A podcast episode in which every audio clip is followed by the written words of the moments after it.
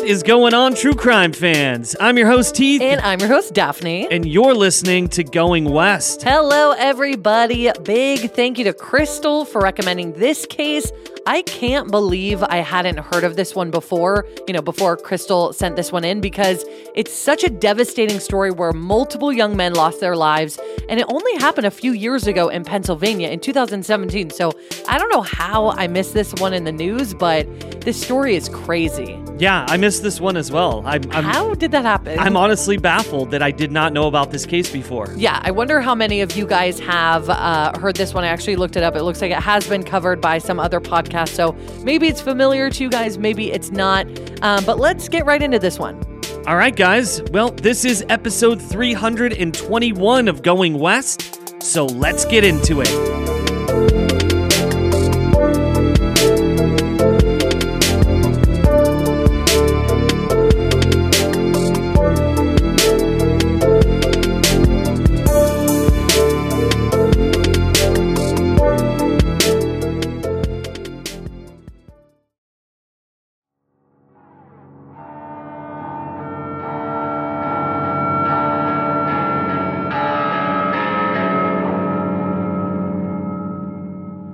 In July of 2017, four young men from a small Pennsylvania farming town mysteriously vanished in the span of just one week. It was soon uncovered that they had all fallen victim to murder. But were they connected? Police would soon find out. These are the stories of Jimi Patrick, Dean Finocchiaro, Thomas Meo, and Mark Sturgis, also known as the Lost Boys of Bucks County.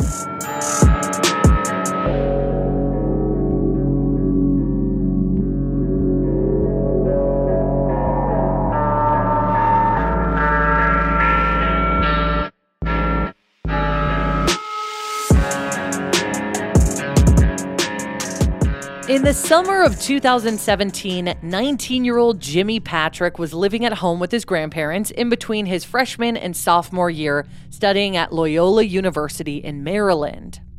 On Wednesday, July 5th, 2017, Jimi headed out for the evening, telling his grandparents that he was meeting friends at Chick fil A. Now, by the time his grandparents were headed to bed, Jimi still hadn't returned home. But it wasn't entirely unusual that he would stay out late because, you know, he was, of course, a teenager home for summer break in college. It was, however, very out of character for Jimi because when his grandparents woke up the next morning, they found his bed empty, which meant that he had not returned from meeting up with a friend the night before. Around 7 a.m., his grandma, whose name is Sharon, texted him asking him where he was and asking if he was okay, and then telling him to check in if he had spent the night at a friend's house. But Jimi never responded. Over the next few hours, Sharon called him incessantly and texted him 22 times with no response. She and Jimi's grandfather, Richard, began frantically calling his friends, asking if anybody had seen him or if they knew where he had been the night before. This is how they discovered that Jimi had not gone to Chick fil A after all, and actually, his friends didn't even know what his grandparents were talking about. More alarmingly, none of them had seen or heard from him, and as far as the Patricks knew, the last time Jimi had been spotted was around 6 p.m. the previous evening on security camera footage in their garage. He could be seen walking a bag of trash to the garbage can and disposing of it before he left the house, hugging both grandparents and telling them that he loved them. And then he vanished. So let's talk a little bit about Jimi here. Jimi grew up in Newtown, Pennsylvania, which is a small township in the farming community of Bucks County, Pennsylvania. And it's located about 45 minutes northeast of Philadelphia. He lived with his grandparents from the time he was born, as his mom, their daughter, suffered from schizophrenia, and unfortunately, she just couldn't care for him. But his grandparents really stepped up to the plate. And while they initially, you know, considered giving him up for adoption, Sharon explained that they had fallen in love with him so quickly that it became impossible for them to do that. When he was two months old and she told Richard that she thought that they should raise him themselves, he replied, quote, How could we give him up? So they became Jimi's guardians for the rest of his life, and they relished their role as born again parents. Sharon even called Jimi her soulmate. He was very kind and well behaved as a child, and quickly grew into the funniest one in his friend group. One college friend remembered how Jimi disassembled his roommate's bed and rebuilt it in their kitchen as a joke. Another remembered, quote, if there was going to be a party and Jimi Patrick was invited, you were going to have a good time. But as much as he loved being the class clown, he also took his academics very seriously. He excelled so much in high school that he was even offered a scholarship to Baltimore's Loyola University that totaled over $50,000 in aid per year. After graduating from Holy Ghost Preparatory School, Jimi spent both semesters of college on the Dean's List. In addition to his class load as a business major, he worked part time at a restaurant, even saving enough money to buy his grandma a new car.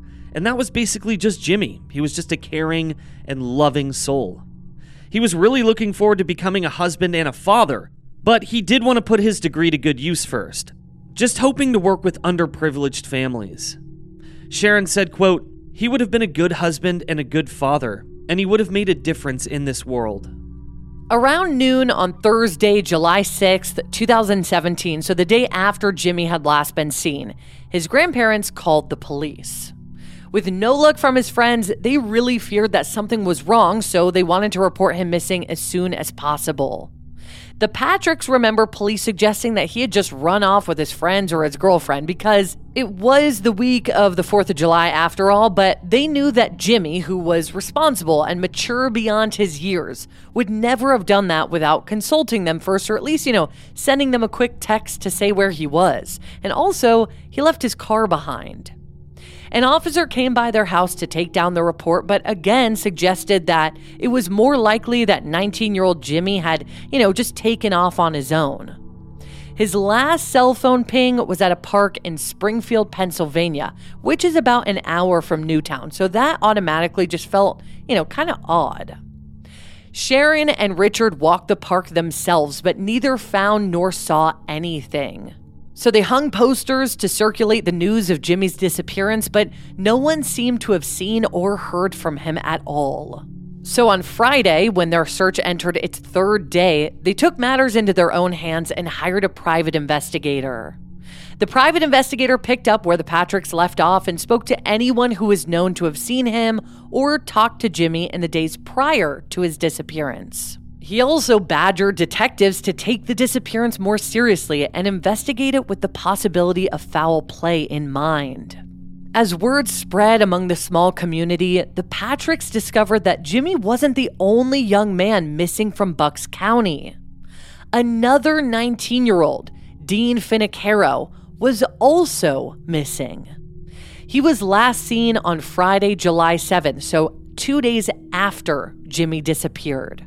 But police originally thought that the disappearances were not related, which feels so weird, but basically, the boys did live near each other, but they weren't friends, they didn't know each other, and they didn't go to the same high school. More than anything else, Dean Finocchiaro loved spending time outdoors. He was fearless and naturally athletic, and he spent days on end outside perfecting tricks on his bike, his skateboard, or his dirt bike, the latter of which was his favorite. He also competed on his high school's ice hockey team and for multiple hockey teams around his community. His parents were aware that he had a wild streak, especially when he was riding his dirt bike, because his mom, whose name is Bonnie, described him as a daredevil and a little bit immature, remembering, quote, Dean was no angel, and we were dealing with what teenage boys do some trouble. And his dad added, quote, My son wasn't a goody two shoes kid, but he was a good person just an honest, loyal kid. Bonnie also remembered her son as being kind and warm with a big heart, explaining that he just needed some structure and direction in his life. Dean graduated from the Neshaminy High School in 2016, and afterward was living at home while he narrowed down what he wanted to do with his next few years. He got a job as a cook at a local restaurant and ice cream parlor called Richmond's, and he was well known and beloved by employees and regulars alike. His manager remembers that, beginning as a cook, he quickly rose through the ranks. He worked overtime often, and he also became the liaison for customers with complaints because he handled conflict with such grace. After Dean disappeared, A little girl who he had met at the restaurant saw his picture on the news and requested to go to Richmond's just to let them know how much she loved getting to see Dean when she ate there. According to his parents, Dean lived by the quote, Live the life that you love, love the life that you live. His dad Anthony says, quote, He just enjoyed himself and he didn't care what anyone thought. He did love the life that he lived. That Friday, July 7th, again, this is 2017, Dean had dinner with his dad at a local sushi restaurant. Dean's mom, Bonnie, was out of town for the weekend, and they enjoyed having some time just the two of them. When they returned home that night, Dean's dad, Anthony, headed down to the basement to do laundry. While he was doing this, Dean shouted downstairs that he was briefly meeting with a friend and that he would be back in just 15 minutes. Now, he told his dad, Anthony, that it was somebody in the neighborhood, but he didn't elaborate on what he was doing. And because it was supposed to be so quick, like his dad probably didn't even think to ask who it was and why he was meeting them. Like, this was supposed to be a very simple meetup. But after an hour, Anthony texted Dean just to check on him, and he didn't hear back. As time ticked by with no response, Anthony really started to worry, so he called Dean's mom Bonnie to alert her of what was going on, but deciding that he was likely still out with his friend, they decided to wait until the next morning to, you know, really start to raise the alarm.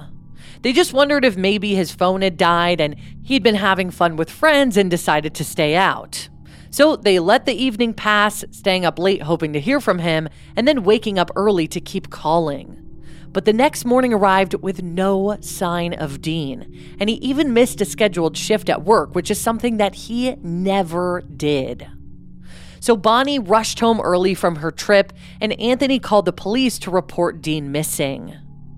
Dean had a little bit of a history with the police department already just because of run ins that he had had while he was out riding his dirt bike. It wasn't anything past that, it was just about him riding his dirt bike. So, racked with fear over his disappearance, Dean's parents worried that the authorities maybe wouldn't take the disappearance seriously enough because he had this very minor history with them.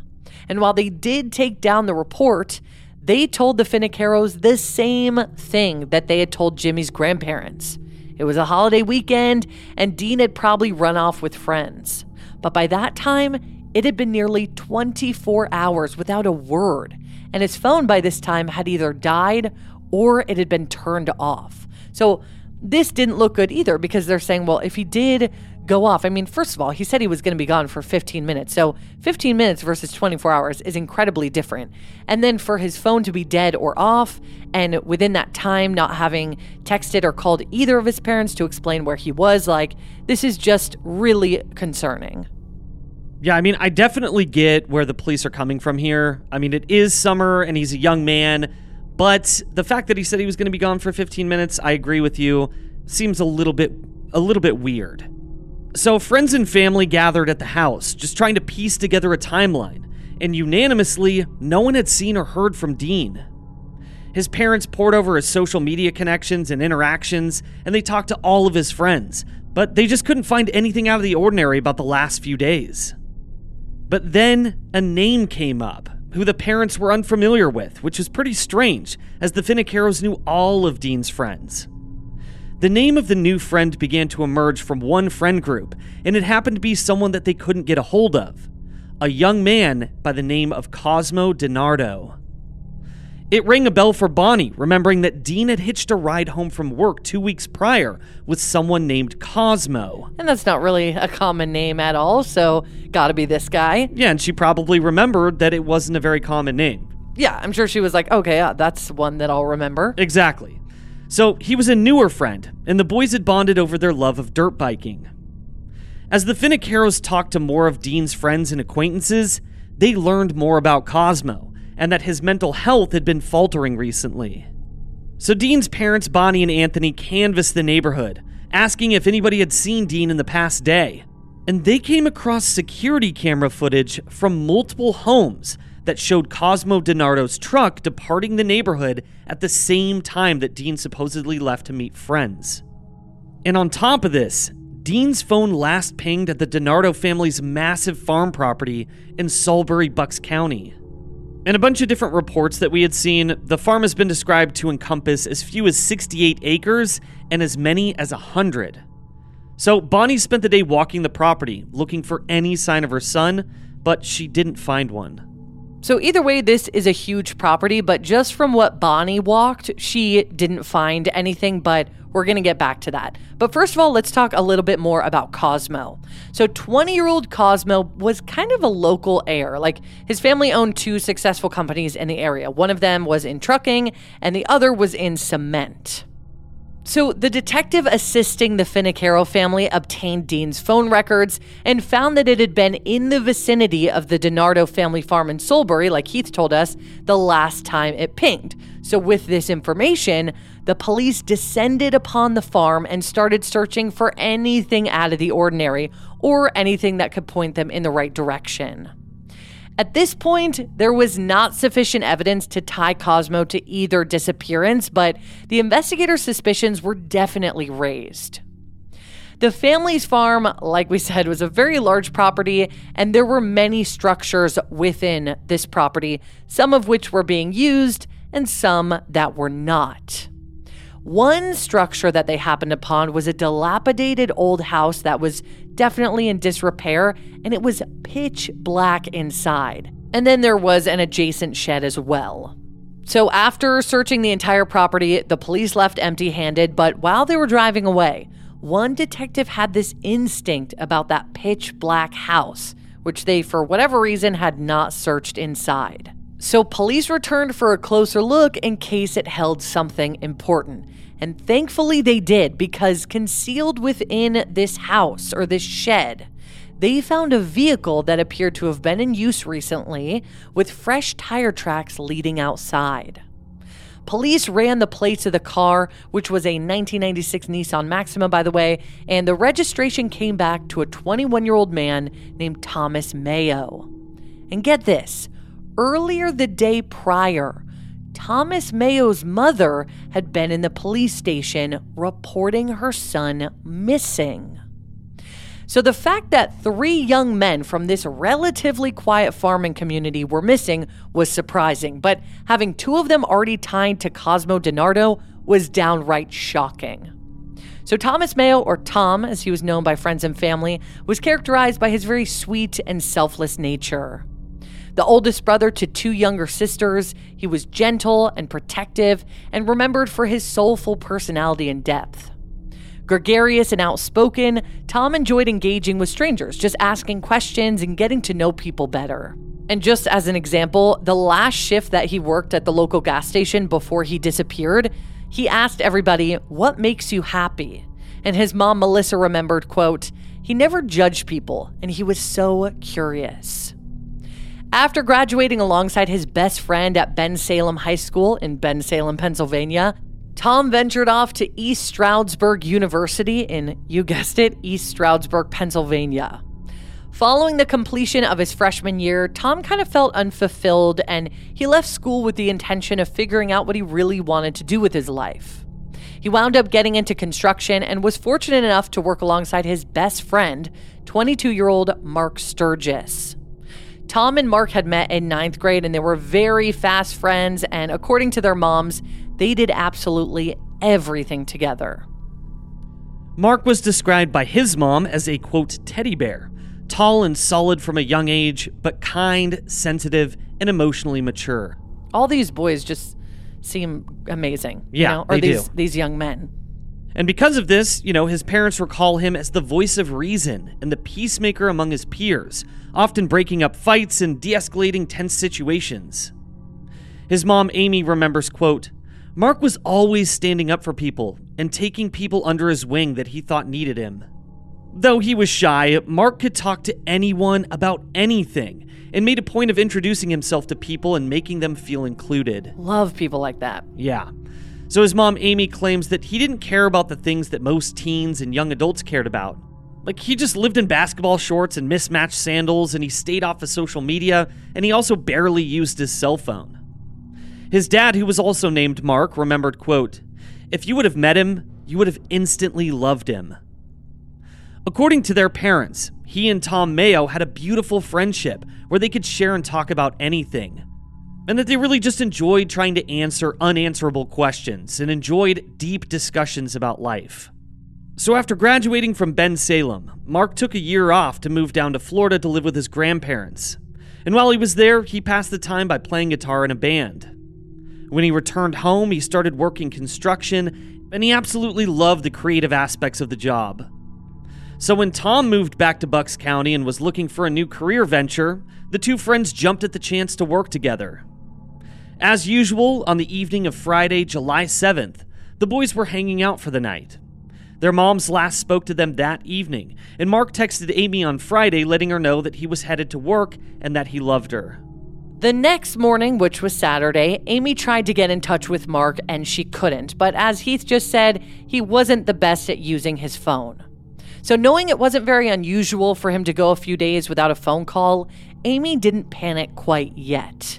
But then on Saturday afternoon, so later that day, when the boys missed a scheduled shift that they were supposed to be working together, both families knew that there was something wrong. Amy said that Mark loved his job and was always punctual and reliable. She knew he would never even have been late for work, let alone missing a shift altogether with no notice. Melissa, who's Tom's mom, was also in panic mode as Tom was diabetic and needed daily medication. So, as suspicions against Cosmo DiNardo mounted, detectives searched Tom's car. Again, it was the one that was abandoned on the Solebury farm, and they were really just looking for any evidence of foul play. His car had been left unlocked with no sign of a struggle, but the title to the vehicle and the keys had been discarded loose in the shed, and his diabetic kit was inside the car. And obviously, again, like not just the fact that he's missing, but really coupled with the fact that he's missing and now his car is just in this pitch black shed on somebody else's property and the person whose property it is can't even can't even be found sorry is just really freaky Yeah, you know and also the fact that these other two families are now starting to make this connection to Cosmo as well. It's Yeah. like it's like What is every, happening? everything is kind of tying together now. So it's really, really eerie. So early the next morning, which was Sunday morning, they stopped by the DiNardo's primary residence looking for Cosmo. This is the police. But his mom said that he was out for the day. Like Dean's parents, Mark's mom, Amy, scoured his social media for any sign of what may have happened to him. And it was there that she discovered that Dean was also missing. She looked up Dean's parents' phone number in the phone book and called them right away. Dean's dad, Anthony, remembers receiving that harrowing call from Mark's mom, Amy, on Sunday morning, July 9th, as suspicions rose that the disappearances of the four young men were connected. Anthony said, quote, I'll never forget the conversation because she was hysterical. I didn't even know this woman, and we just sat there and cried.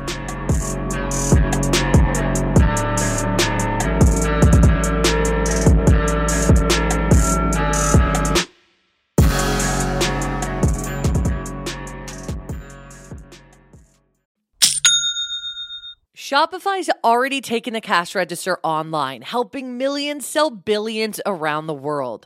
But did you know that Shopify can do the same thing at your retail store? Give your point of sale system a serious upgrade with Shopify. Shopify POS is your command center for your retail store.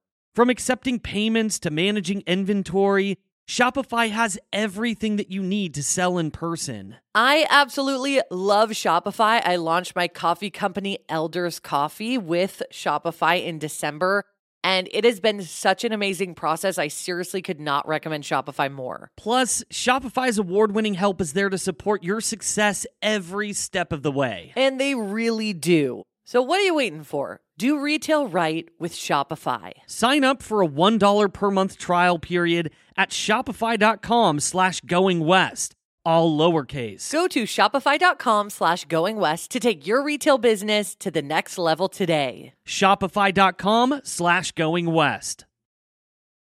Sometimes Daphne and I are doing research for Going West, and we subscribe to different newspapers from all around the country, and then we forget to unsubscribe. But that's exactly why we love Rocket Money.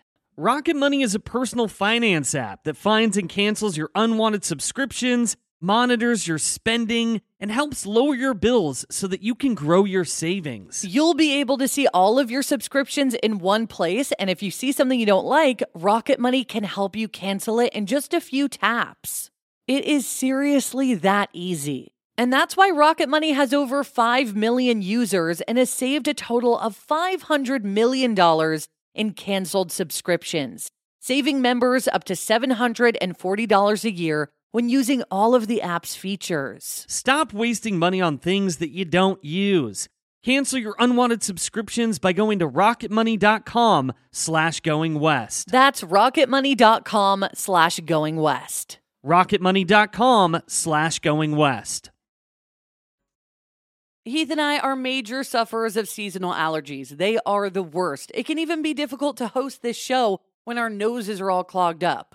We have tried brand after brand, but luckily, for those of us who live with symptoms of allergies, we can live Claritin Clear with Claritin D. And big shout out to Claritin for supporting this show and providing us with samples. Designed for serious allergy sufferers, Claritin D has two powerful ingredients in just one pill that relieve your allergy symptoms and decongest your nose so that you can breathe better. I feel like I sneeze all day long. I always have an itchy face, but now I can actually go outside in the grass and not have a sneeze attack or be stuffed up thanks to Claritin D.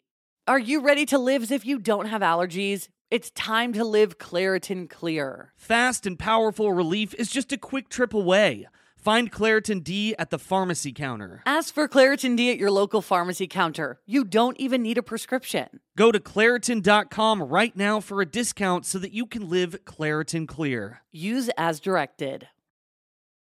With how busy our schedules are, Heath and I are constantly ordering food and groceries from DoorDash. It just saves us a ton of time when we can't run to the store for ingredients or don't feel like cooking and want delicious takeout instead.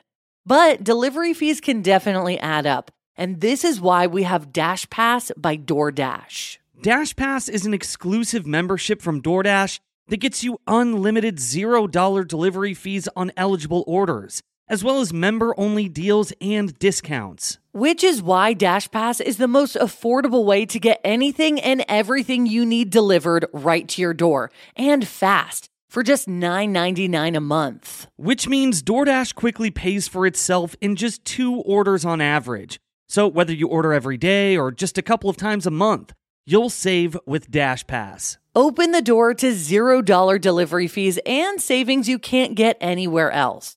Sign up for Dash Pass today only on DoorDash and get your first 30 days free if you're a new member.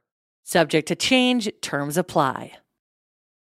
Do you want to earn cash back while you shop? Of course you do. That's why you need to check out Rakuten, especially because this week, May 6th through May 13th, Rakuten is having their biggest cashback event of the year with 15% cashback at hundreds of stores. Rakuten is the shopping platform to use so that you can save big while you shop. They're partnered with over 3,500 stores across all categories, including fashion, beauty, electronics, home essentials, travel, dining, and so many others. Some of our personal favorite participating stores are Ray-Ban, Hydro Flask, Clinique Online, and Vrbo, just to name a few. There are so many big stores and brands that you're already buying from. But don't miss this major deal. It's a limited time only with 8 days of these high cashback rates so you can save more than usual. Membership is free, and when you sign up and shop today, you can get an extra 10% cashback boost. That's an extra 10% cash back on top of the 15% cash back. You won't see higher cashback rates than these. Go to Rakuten.com or download the Rakuten app. R A K U T E N. Shoppers get it.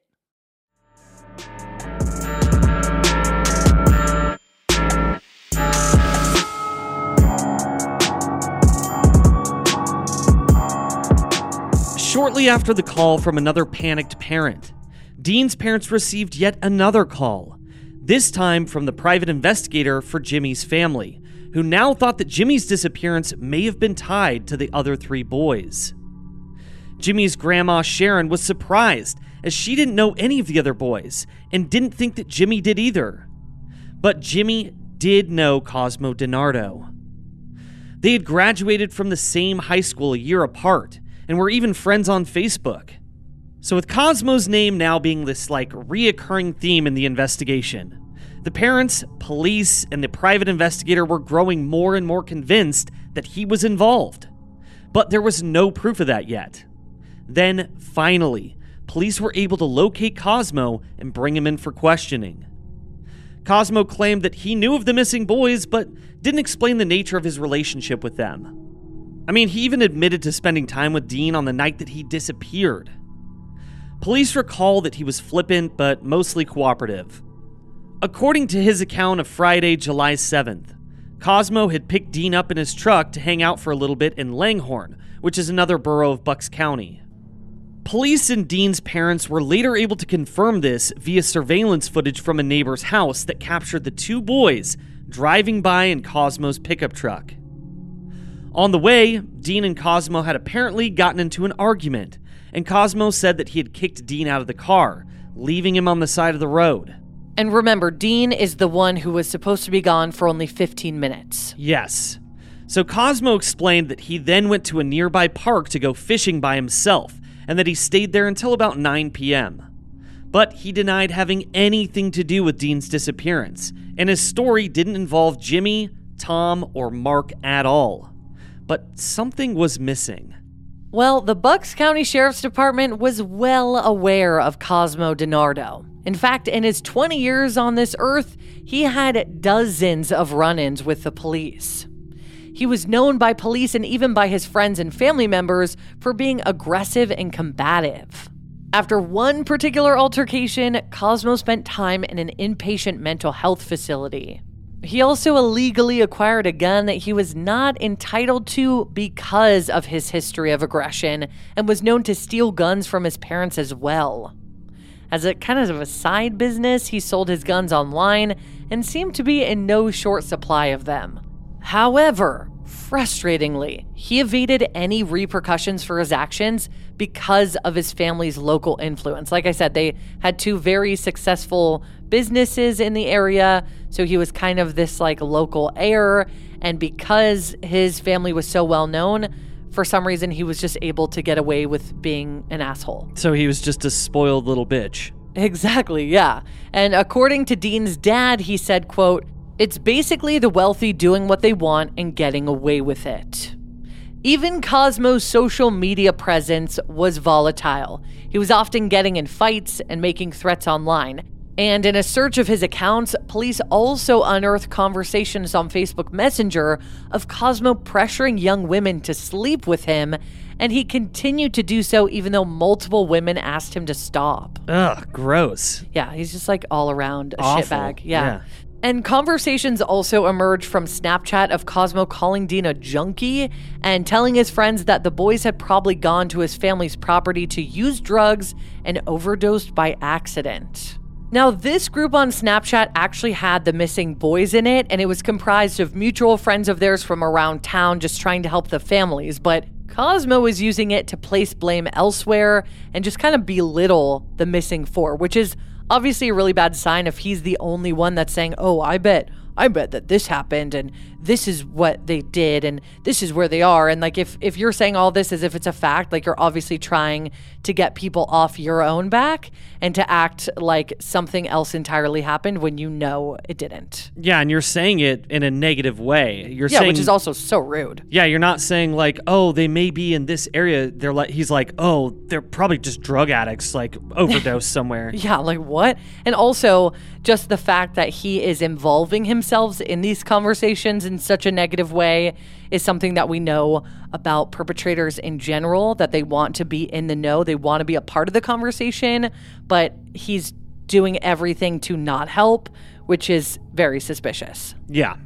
So by Monday, July 10th, 2017, reporters and police had descended upon the Solebury farm, where all signs continued to point to Cosmo, of course.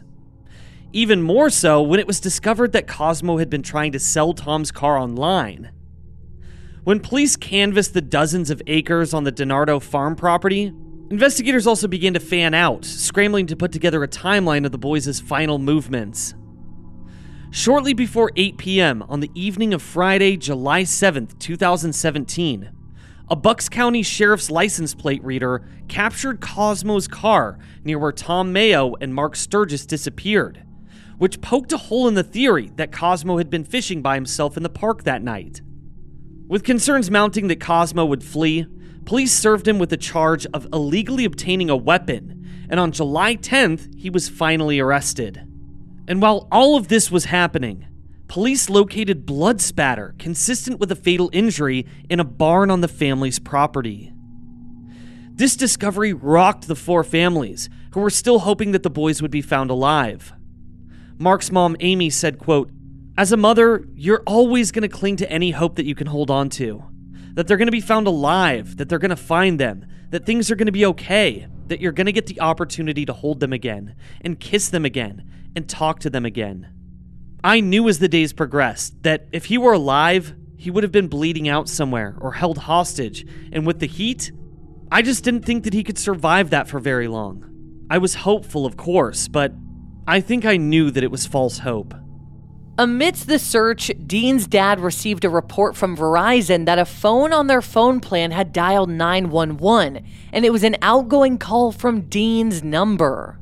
So Anthony excitedly reported this, you know, hoping that Dean was potentially alive out there looking for help.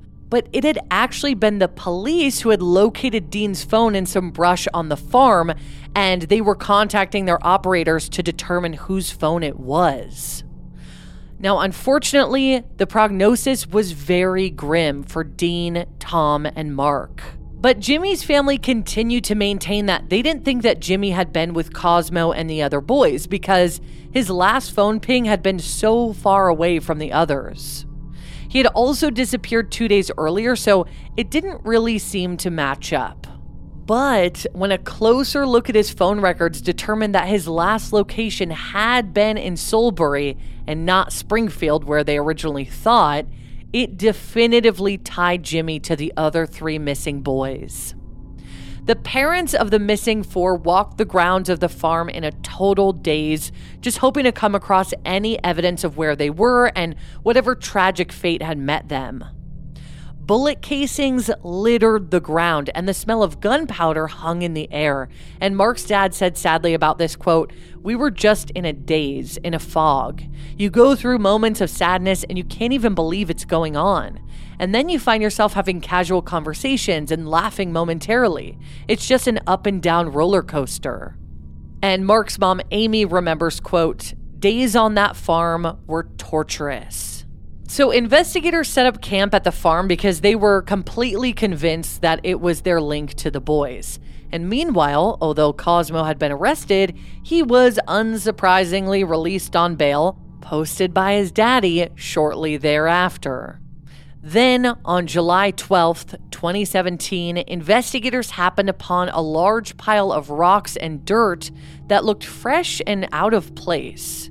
So they began digging beneath the rocks and about six feet down started smelling gasoline. Convinced that they were going to come across evidence of the boy's remains, police scrambled to get Cosmo back behind bars to prevent him from leaving town because they still felt like he was going to flee. He shouldn't have gotten out of jail in the first place. And, but of course, you know, his dad got him out, and now they're just really hoping that he doesn't leave for good. But here's kind of the best part. So, this time they actually arrested him for attempting to sell Tom's car and set his bond for $5 million. Thank God. So, beneath the rubble, police came across an empty oil tank with a pack of cigarettes and a discarded boot inside. And below the tank, they spotted blue tarp. And inside, they found three bodies the remains of Dean Finocchiaro, Tom Meo, and Mark Sturgis. All three had been gravely injured and burned, although at this point their causes of death were not yet known. But Jimi was still nowhere to be found. So at this point, they appealed to Cosmo and his, you know, newly secured attorneys and told him that they would eliminate the possibility of the death penalty if Cosmo would tell them where to find Jimi's body. So Cosmo agreed and actually willingly spilled the entire story of his crime spree against these four innocent victims. He explained that he had been involved in selling marijuana locally and that Jimi had actually been his first victim. On the night that he disappeared, Cosmo had agreed to meet up with him to sell him some weed. He picked Jimi up in his pickup truck, and according to Cosmo, he wasn't supplying the marijuana, but was middlemaning deals with drugs. Cosmo recalled that Jimi had been purchasing $8,000 worth of marijuana, but that when Cosmo took him out to the farm to exchange, Jimi had brought only about $800 in cash.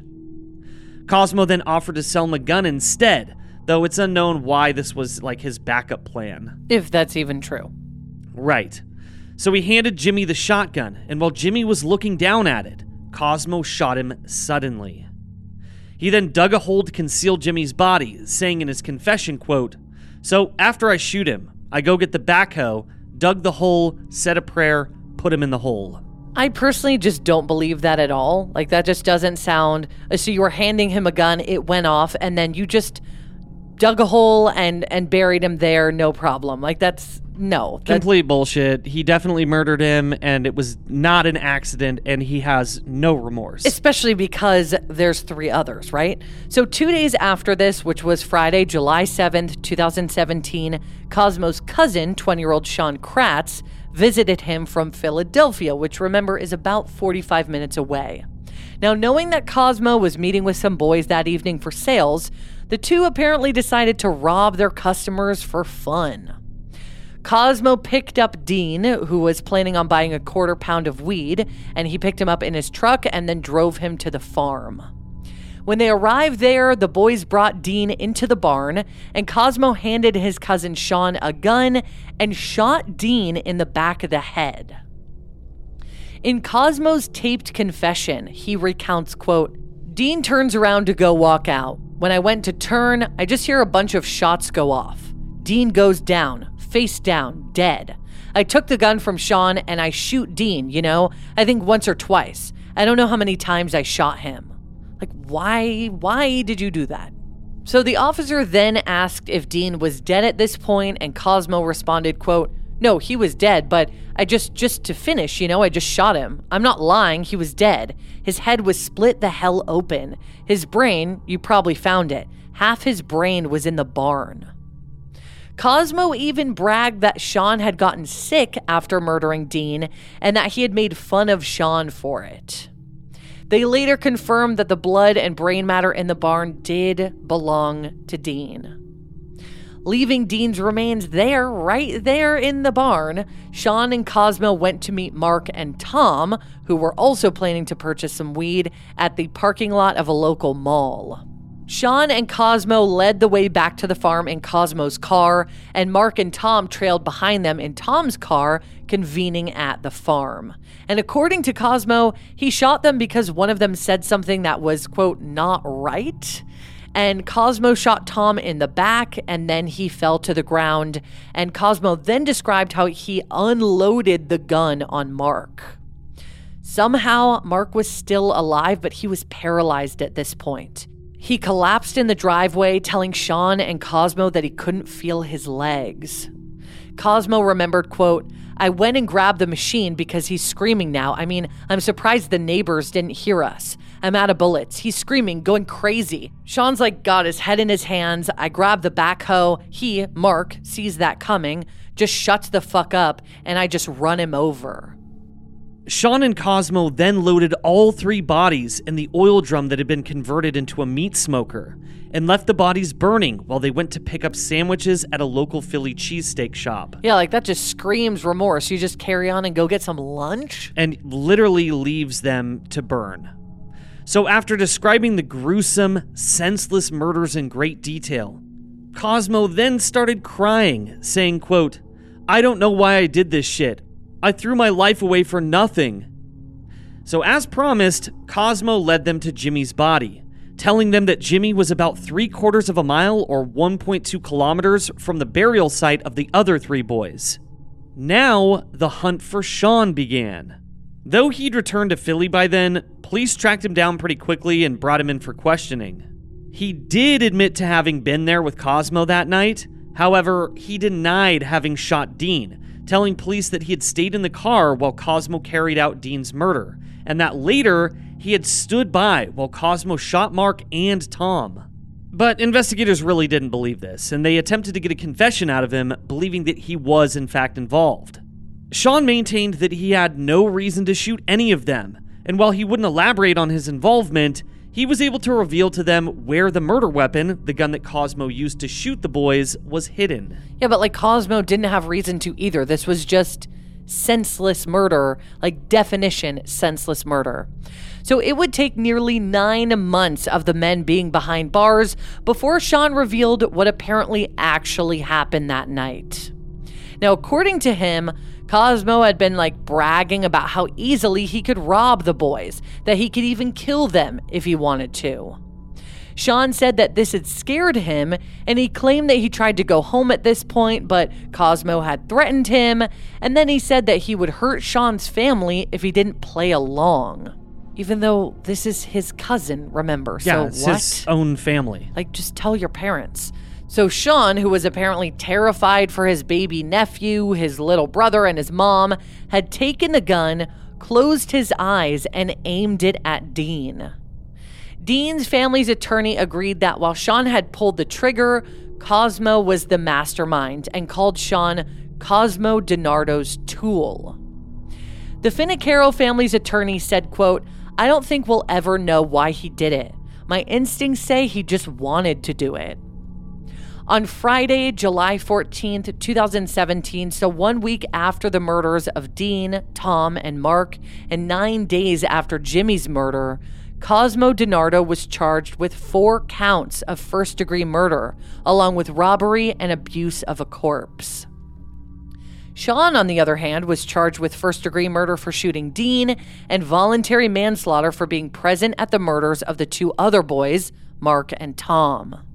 Mark's dad, who is also again named Mark, has made it his mission to push for more answers as to how this was able to happen and how someone with a criminal record and a history of mental instability was so easily able to obtain his son's murder weapon. He said, quote, I get out of bed for Mark because he wouldn't want me to give up. I want to just accomplish as many dreams and goals that he shared with me for him. Cosmo DiNardo was sentenced to four consecutive life sentences without the possibility of parole. At his sentencing, he addressed the families by saying, quote, Your Honor, I want the four families to know I am so sorry. I hope that they find some peace in knowing that I'm just genuinely, I can't even come to terms with what occurred. I'm sorry. Sean Kratz was charged with first and second degree murder for Dean's death and voluntary manslaughter for the deaths of Mark and Tom. He was sentenced to life in prison plus 18 to 36 years. By the instruction of Dean's family, the Bucks County District Attorney announced that prosecutors were not seeking the death penalty. The Bucks County District Attorney announced in a statement, quote, I am awed by the grace demonstrated by the Finocchiaro family in helping me to make this difficult decision to not pursue the death penalty against the defendant. But I am reminded that we do this not for the defendant's benefit, but for our own. It is the right thing to do, and now this criminal saga is over. I hope that the families can take solace that both DiNardo and Kratz will die in prison for what they did to their boys. And the judge actually tacked on the additional 18 to 36 years to Sean's life sentence after hearing the heart wrenching statements made by the four families. One small glimmer of hope for the families was the promise of not having to navigate the horrors of this situation by themselves. They've said that they have relied heavily on each other for commiseration and emotional support. They were members of a club that no one wants access to. Amy said, quote, we watched each other and sat with each other and comforted each other and cried with each other and waited with each other and prayed with each other. We went through everything together.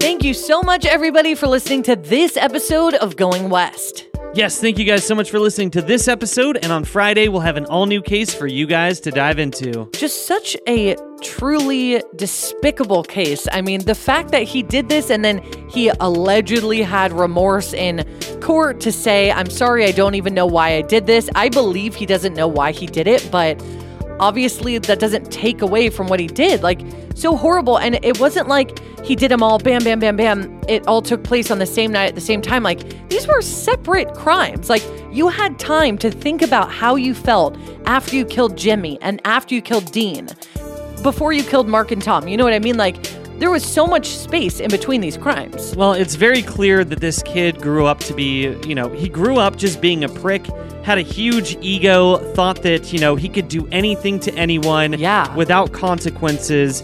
And, you know, there's a lot of people out there in the world like that, sadly. And um, this kid is one of them. See, but that's what is so sad is that he he had committed other crimes in the past and was not punished. And then he thinks that he can just do whatever he wants after that. And that is the problem with the way that he was treated for his other crimes. That maybe if they had done more than give him just a little slap on the wrist, this wouldn't have happened because he would have said, Oh, I do bad things, bad things happen to me. Right, yeah. He just never had to deal with any sort of consequences. And the, the shitty thing is that none of these guys did anything to Cosmo. No. They didn't do anything. They were just showing up to buy some weed. That's it. And he killed them for no reason. It's just so sad. And again, I just cannot believe that I didn't hear this story until it was recommended to us. So, again, thank you so much to Crystal. And thank you all for listening to this story. And we will see you again on Friday. All right, guys. So, for everybody out there in the world, Don't be a stranger.